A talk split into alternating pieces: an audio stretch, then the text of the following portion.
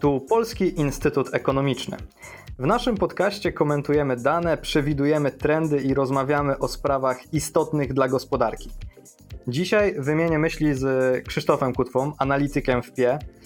Porozmawiamy o tym, dlaczego to młodzi ucierpieli najbardziej na pandemii, czy młode pokolenie wyjdzie masowo na ulicę i czy my w ogóle mamy jakieś problemy. Cześć Krzysiu. Cześć, witam. Mamy przełom 2021-2022. Taki czas świąteczny, czas życzeniowy. To jakie życzenia, patrząc z perspektywy wyzwań młodego pokolenia, to jakie życzenia chciałbyś usłyszeć? Hu, no dopiero dostałem piękne prezenty, także jeszcze się nimi nie nacieszyłem, ale jak mnie pytasz e, o to, czego bym sam sobie życzył w przyszłym roku, mm, to na pewno chciałbym spotkać wielu życzliwych ludzi, czasami się z nimi pospierać. E, chciałbym, chciałbym na pewno zrealizować kilka ciekawych projektów, e, no i znaleźć trochę czasu dla siebie, dla swoich przyjaciół i rodziny. To myślę no, takie to trzy znajdowanie czasu, rzeczy. Tak, to znajdywanie czasu jest szczególnie ważne i też w kontekście tych wyzwań mm, młodego pokolenia pewnie też poruszymy ten aspekt. E, tutaj warto nadmienić na początku, że oboje nie mamy jeszcze trzydziestki, dlatego e, te problemy młodego pokolenia e, są dla nas żywe, prawdziwe i nas dotykają też osobiście. I tę luźną rozmowę, którą przeprowadzimy, postaramy się w jakiś sposób usystematyzować w trzech częściach, czyli jaki jest teraz, y, jak pandemia wpłynęła na te problemy, jaki będzie kolejny rok i być może zarysujemy jakąś wizję przyszłości e, na koniec. E, więc nie tracąc na początku więcej czasu, e, to zaznaczę, że milenialsi ogólnie nie mają lekko i to pokazują badania na Health Foundation, Resolution Foundation. Milenialsi i pokolenie Z i każde kolejne, które się pojawia, podoć ma coraz gorzej. Mówi się o tym, że zarobki nie rosną, coraz rzadziej jesteśmy właścicielami domów, mieszkań, uważa się, że jesteśmy leniwi. E, no ogólnie możemy być też pierwszym pokoleniem, którego stan zdrowia jest gorszy niż naszych rodziców. I czy rzeczywiście jest tak negatywnie, jak ja to teraz opisałem?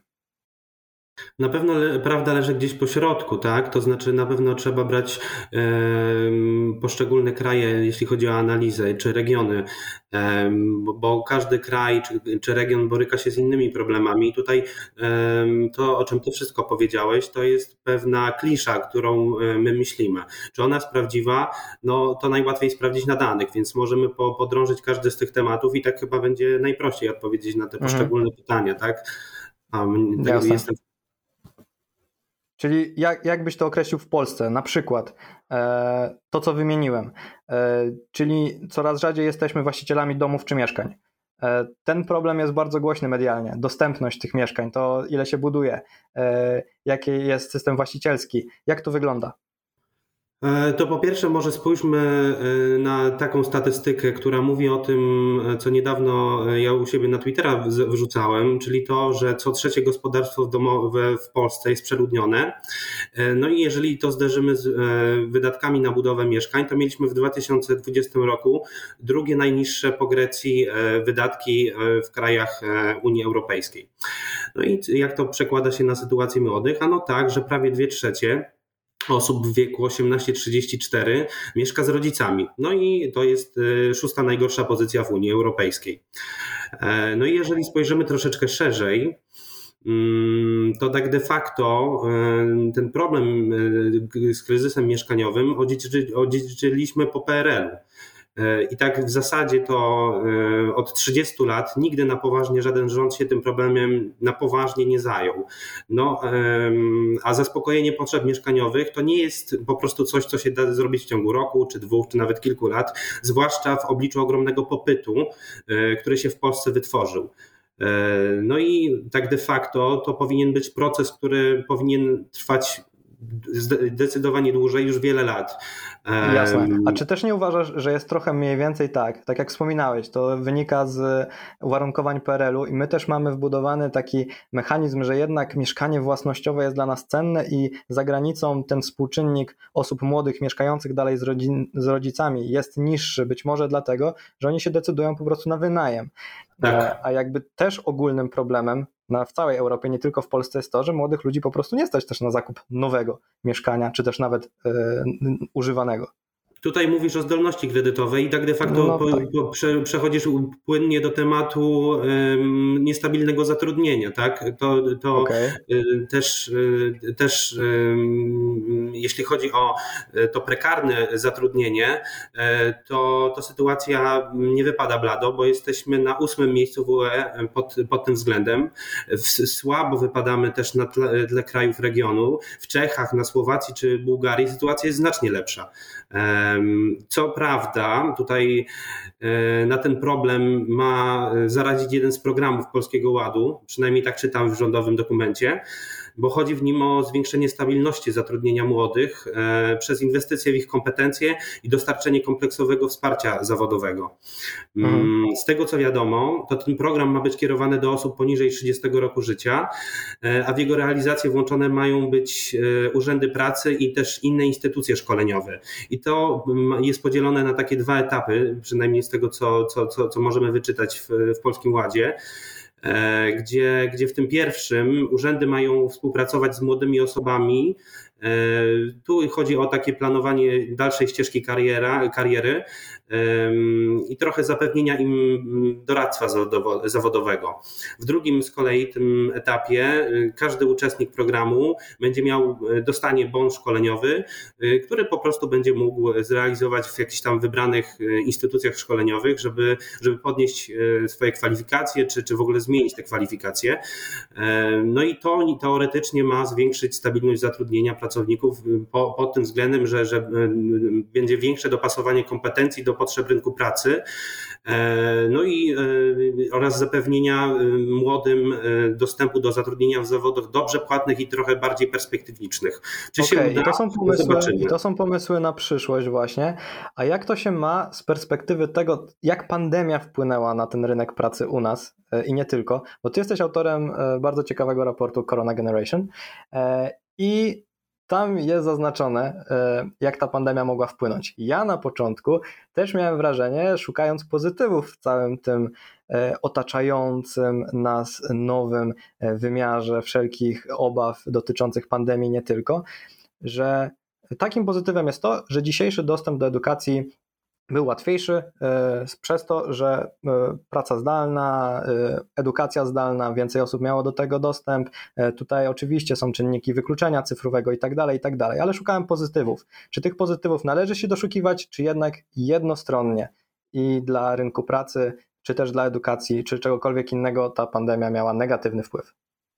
Ja ze swoich badań będę się opowiadać za, za, y, za tą hipotezą, y, którą dopiero tak naprawdę rzeczywistość zweryfikuje, że jednak pandemia, jeśli chodzi o i edukację, i o rynek pracy, to negatywnie wpłynęła na, mhm. na, mhm. na sytuację młodych. Weźmy na warsztat edukację. Mm, co tutaj wiadomo? Przede wszystkim to, że źródeł strat edukacyjnych spowodowanych y, pandemią sięgają przede wszystkim czasowego lub permanentnego e, zamknięcia szkół czy uniwersytetów. E, no i e, oczywiście mamy zdalne nauczanie, mamy, co się wydaje, że mniej czasu na dojazdy, osoby, które wiele, czy młode osoby, które poświęcały ileś czasu na dojazdy, będą miały łatwy ten dostęp, niezależnie od tego, czy, czy mają dostęp do internetu, czy, czy, czy nie. To się wydawało, czy, czy, czy chodziło mi o prędkość raczej tego internetu, mhm. nie, nie o dostęp, tak, zakładając tak, tak, w Polsce, że on jest całkiem wysoki. To jednak badania, które są do, do, świeże i które są dostępne, mówią dość jasno, że zdalne nauczanie to mniej efektywna forma przekazywania wiedzy niż tradycyjne lekcje. Do tego e, dochodzi pogłębianie ja się... Przepraszam, przepraszam Krzysiu, że tak ci się wetnę, ale ja bym tutaj dodał przede wszystkim, że z własnych obserwacji e, tak. dla mnie studia są okresem e, zbierania kontaktów. I też ciekawe badanie gdzieś wypatrzyłem, czy też nawet było podsunięte gdzieś u nas w instytucie, że na tym braku kontaktu międzyludzkich, które potem owocują procentują w przyszłości, to przez to też będziemy mieli niższe zarobki w przyszłości, bo nie poznajemy tych osób, które potem nam powiedzą, jak inwestować na giełdzie, gdzie i zainwestować pieniądze do jakiej firmy, e, nie stworzymy jakichś e, naszych sieci kontaktów, które nam ułatwią tak. później ścieżki kariery. Jakby ten element zdecydowanie mocniej do mnie przemawiał. Absolutnie się z, Tobą muszę zgodzić. Tylko pamiętajmy, że to jest, to jest część edukacji, tak? Edukacja wyższa. No tak. Więc to tak, jest, tak, tak. to jest pewien odsetek młodych, więc to, to, to, też trzeba uwzględnić, ale też oczywiście, y, jeśli chodzi o relacje w ogóle międzyludzkie, no to one szczególnie na tym początkowym etapie rozwoju dziecka są niezwykle istotne, tak? Y, I Tutaj to, o czym ty mówisz, mi się też od razu lampka zapala, jeśli chodzi o e, zdrowie psychiczne, mm, bo mamy mhm. wzrost mhm. depresji. Jeśli chodzi o e, to Komisja Europejska przygotowywała raport na ten temat i w każdej tak naprawdę grupie wiekowej prawdopodobieństwo zachorowania na depresję wzrosło, ale wśród młodych osób to był największy, jeśli chodzi o wzrost pod względem punktów procentowych. Mhm. No tak. I tym w sumie e, zdaniem przejdźmy do podsumowania tej pierwszej części, gdzie nakreśliliśmy ten obraz przeszłości. E, ja wchodząc w to nasze kreślenie teraz przyszłości, e, tak. poddam pod wątpliwość, czy te problemy w ogóle są nowe. E, w takim kontekście, że też będąc ostatnio na e, seansie filmowym na kurierze francuskim, tam w drugiej części jest taki wątek protestu studenckiego i lider grany przez Timothy'ego Chamaleta i jakby e, przedstawiając manifest, on później jest poprawiony przez e, jego starszą e, kochankę, dużo starszą, względem jej uniwersalnych prawd, względem tego, jak ona sobie przypominała te czasy studenckie, jakby to się okazywało, że te wszystkie problemy są uniwersalne, one wcale nie dotyczą tego świeżego, świeżej, nowej krwi. Czy te problemy i wyzwania, z którymi my będziemy się zmagać, rzeczywiście są nowe, czy jednak to każde pokolenie z czymś się zmaga? E, no, na pewno charakterystyka dla każdego pokolenia jest nieco różna, są na pewno punkty wspólne. Na pewno to, co ja widzę, e, jeśli chodzi o powiedzmy taką perspektywę gospodarczą, e, to pierwsze, co, co, co, co pewnie każdemu się tutaj samoistnie narzuca, to jest inflacja. Mhm. I na pewno, na pewno y, to jest coś, co y, uderza. I z jednej strony mamy po pierwsze y, szacunki, które i, i, i moje własne, które są notabene bardzo zbieżne z szacunkami Banku Światowego, który też niedawno szacował straty, jeśli chodzi o wpływ pandemii na edukację, jak ona się później przełoży na zarobki młodych osób. I mhm. bilans jest ujemny wyraźnie. Do tego, jeżeli nałożymy na to inflację, no to, to, to de facto te ekonomiczne y, y, szanse czy, czy, czy, czy wyzwania i problemy narastają. W naszej części regionu, y, jeśli chodzi o też powiązania z inflacją, to, to pogłębia się problem niedoboru pracowników, e, co przez firmy zmuszone, y, y, firmy są zmuszone do podnoszenia wynagrodzeń. No i z jednej strony mamy informację pozytywną, że młodzi mają większe szanse na wyższe zarobki w takim razie, ale też nie do końca, bo, bo pamiętajmy, że firmy bardzo często nie chcą zatrudniać świeżo upieczonych absolwentów, tylko raczej chcą zainwestować, jeżeli już muszą wyższe wynagrodzenie płacić, to osobom, które już mają większe doświadczenie. E, no i w efekcie, to nawet nie tylko polska specyfika, jeśli chodzi o wzrost cen, to one rosną w tempie, w tempie dwucyfrowym i też jak prognozują nasi koledzy z zespołu makro, makroekonomicznego, inflacja roczna w przyszłym roku będzie się kształtować na poziomie aż 7,3%. E, no i to, co najbardziej będzie podwyższać inflację, to, to ceny energii i to, to, to ma być wzrost mniej więcej o 30%. E, no i jak to, jak, jak, jak to w ogóle się ma do młodych? No, y, tutaj właściwie dochodzimy do sedna. Jak ty mówisz o kurierze e, francuskim e, i o protestach, to ja zaryzykuję stwierdzenie, że jeśli młodzi mieliby wychodzić na ulicę, to, to nie z powodu tych wysokich cen ogólnie czy energii, ale, ale źródeł tych, tej energii, jeśli chodzi o Polskę szczególnie, bo, bo w mojej mhm. ocenie tak się kształtują priorytety młodego pokolenia, moje osobiste również które mm, dla mnie kwestie klimatyczne są niezwykle istotne i myślę, że dla wielu młodych, biorąc pod uwagę strajki klimatyczne, które się w Polsce odbyły, to raczej, raczej ich eskalacja będzie narastała niż, niż malała, biorąc pod uwagę. Czyli właśnie to... twierdzisz, że bardziej niż te skutki, które odczuwamy, to dla nas, e, jako młodego pokolenia, bardziej mobilizujące jest źródło tych problemów. Bardziej nas dotyka i denerwuje to, co się z tym robi, jak się z tym walczy, albo jak się z tym nic nie robi, niż to, e, jakie na końcu, na koniec dnia mamy na przykład rachunki za prąd. Yy, zgadzam się, tak, i to, i to okay. można rozszerzać na, na, na, różne inne kwestie, tak? Yy, mhm. Tutaj w tym jest... kontekście ważnym problemem yy, i ubóstwo energetyczne, i jakby inflacja, która wpływa na nierówności. I ja ogólnie jestem wielkim fanem wykorzystywania danych wysokiej częstotliwości, jak na przykład wyszukiwania e, w Google albo e, jakiekolwiek inne dane, które pokazują się z dużą e, częstotliwością. I w tym kontekście bardzo zaciekawił mnie fenomen seriali na Netflixie, czy to Squid Game, czy La Casa de Papel, e, czyli Dom z papieru, e, które mówią bezpośrednio o nierównościach w społeczeństwie. I była postawiona przez ekonomistów teza, że one cieszą się taką popularnością, bo dzisiaj te problemy w rzeczywistości nas dotykają. I czy rzeczywiście to by się dobrze wpisywało w to, co, o czym teraz rozmawiamy? Czyli my szukamy tej motywacji w źródłach problemów i dla nas widzimy też, że problemem jest ta nierówność, która narasta i która jest groźna dla nas jako nowego pokolenia. Yy, zgadzam się z Tobą, to co mówisz, yy, że tylko z drugiej strony yy, te seriale dostarczają nam pewnego rodzaju inspiracji do, do mm, do działania, z drugiej strony mogą przynajmniej częściowo być pewną, pewną kliszą, wycinkiem z rzeczywistości, tak? Tak, tak, tak. E...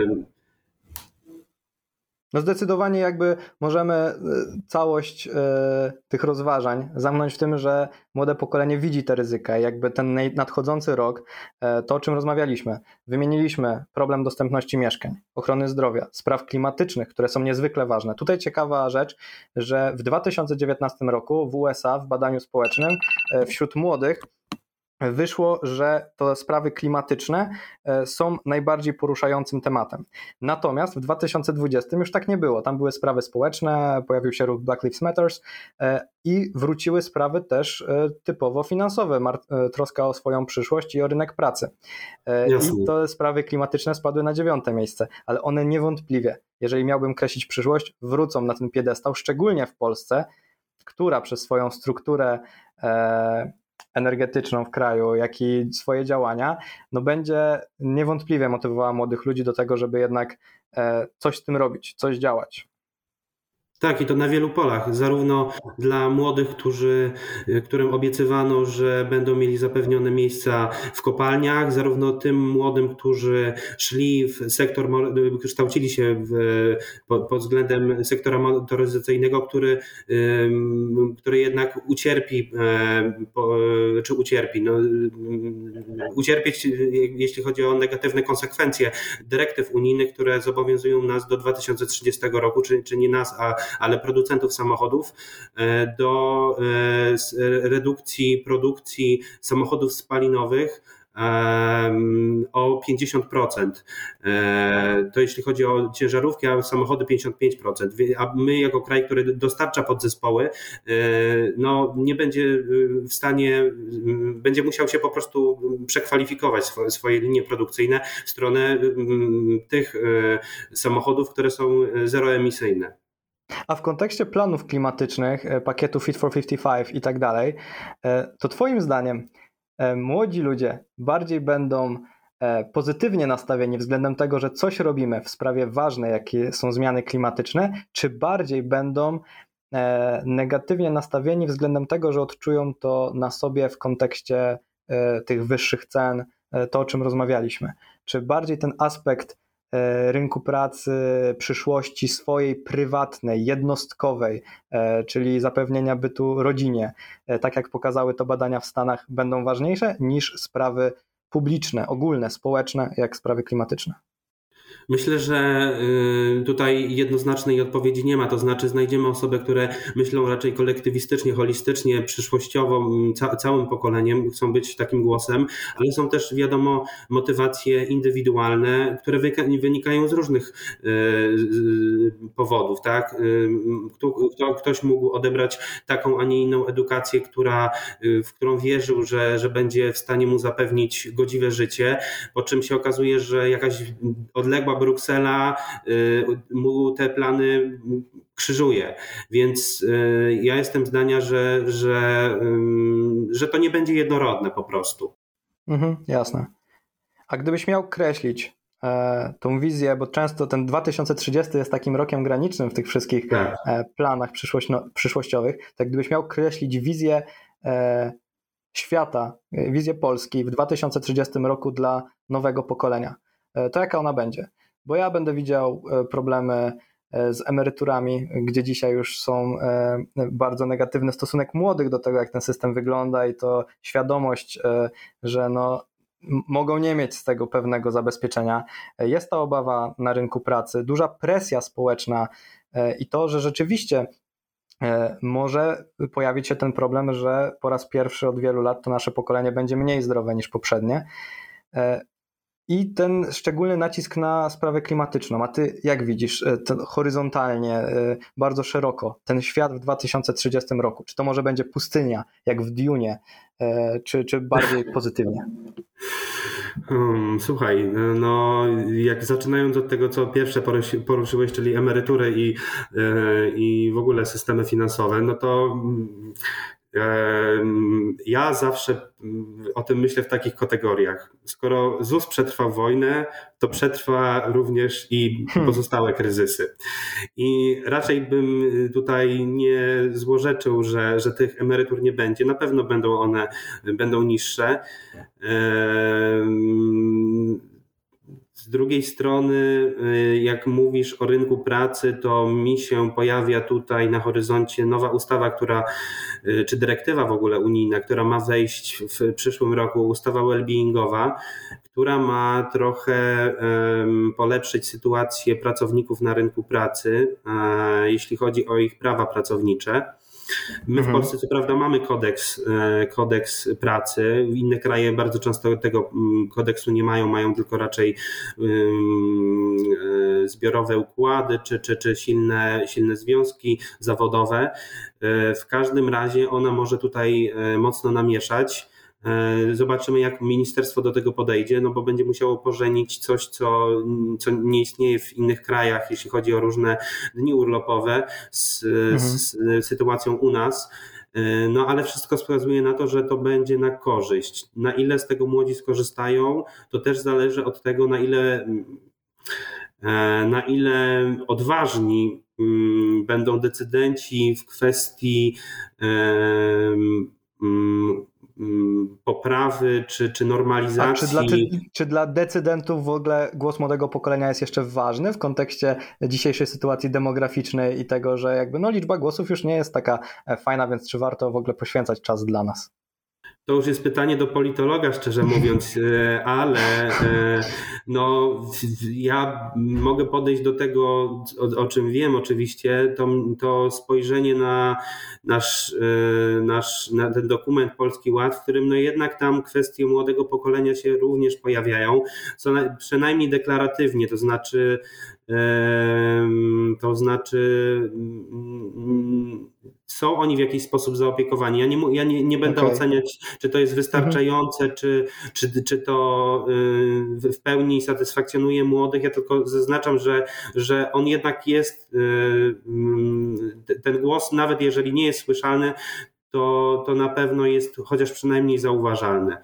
Dobra, to na koniec, żeby tak podsumować, bo pojawiło się tak dużo wątków, ale to jest tak szeroki temat i tak ważny, e, ale zarówno ja, jak i ty spróbujmy e, wyszczególnić trzy główne wyzwania na kolejne lata, e, najważniejsze trzy wyzwania z perspektywy młodego pokolenia. Po pierwsze, dla mnie e, kwestie klimatyczne, po drugie, mm, nierówności, zwłaszcza dochodowe, ale nie tylko. trzecie wyzwanie. Um, trzecim wyzwaniem, które by To ja wtedy w międzyczasie pomyśl nad trzecim. Ja bym dał w pierwszym, podobnie jak zmiany klimatyczne, ale bardziej nawet e, uszczegółowiając strukturę jakby podejście do elektrowni atomowych versus OZE w Polsce. Drugie, e, dostępność mieszkań, która jest poniekąd powiązania, powiązana z nierównościami dochodowymi i tak dalej. E, I trzecie to jakość edukacji. A jak u Ciebie z tym trzecim? Mój, mój trzeci jest trochę może mniej mniej, mm, może bardziej o demografii jest, mhm. ale nie tylko. Mianowicie chodzi o to, że Część liderów po prostu rozbudza w, w, przynajmniej w części społeczeństwa lęki e, poprzez wmawianie, że emancypacja zagraża tradycyjnemu wzorcowi polskości. No i paradoksalnie mhm. z drugiej strony próba hamowania cywilizacyjnego procesu e, inicjuje przyspieszenie zmian, e, zwiększa gotowość do walki o swoje prawa, czy to u kobiet, a szerzej w młodym pokoleniu. No i dla mhm. mnie próba hamowania ewolucji rodzi w efekcie rewolucję zmian co prowadzi następnie do silniejszego zderzenia poglądów i obyczajów, e, a przede wszystkim mhm. do konfrontacji najważniejszych wartości. Dla mnie ta kwestia taka, e, jaki, o, o jak, jaką wizję świata walczymy i chcemy w niej żyć, e, jaki dobrobyt, jak go rozumiemy, nie tylko pod względem ekonomicznym, ale, ale również szerzej, jest kwestią, która będzie, może rodzić napięcia w społeczeństwie, je dzielić. E, tak. Jak mnie no, zapytałeś na początku, czego bym się sobie życzył, to, e, to, to aby zadbać o to, żeby, żeby nie było tej eskalacji, tego napięcia, które, które jest chyba nikomu niepotrzebne. Oczywiście pewna mhm. dawka. Żebyśmy się e, dogadali międzypokoleniowo i nie tylko. Dokładnie, dokładnie. No i takie, tego wszystkiego możemy życzyć naszym słuchaczom w sumie, żeby ten tego, czas był spokojny i żebyśmy się umieli dogadać. Tak. E, no to dzięki Krzysiu wielki, wielki, za tę rozmowę. Ona była myślę, że ważna, przyjemna. Każdy z niej coś wyniesie. Podsumowanie wyzwań mamy, e, też zaznaczone e, życzenia, e, więc nic innego mi nie pozostaje, jak jeszcze raz Tobie podziękować. Rozmawiałem z Krzysztofem Kutwą, analitykiem Polskiego Instytutu Ekonomicznego. Bardzo dziękuję za rozmowę. Dziękuję za zaproszenie i jeszcze raz wszystkiego dobrego każdemu kto i każdej, kto, kto wysłuchał tego podcastu. Miejmy nadzieję, że był jakkolwiek inspirujący. Do usłyszenia, do zobaczenia. Dzięki. tak więc dzięki wielkie i do usłyszenia.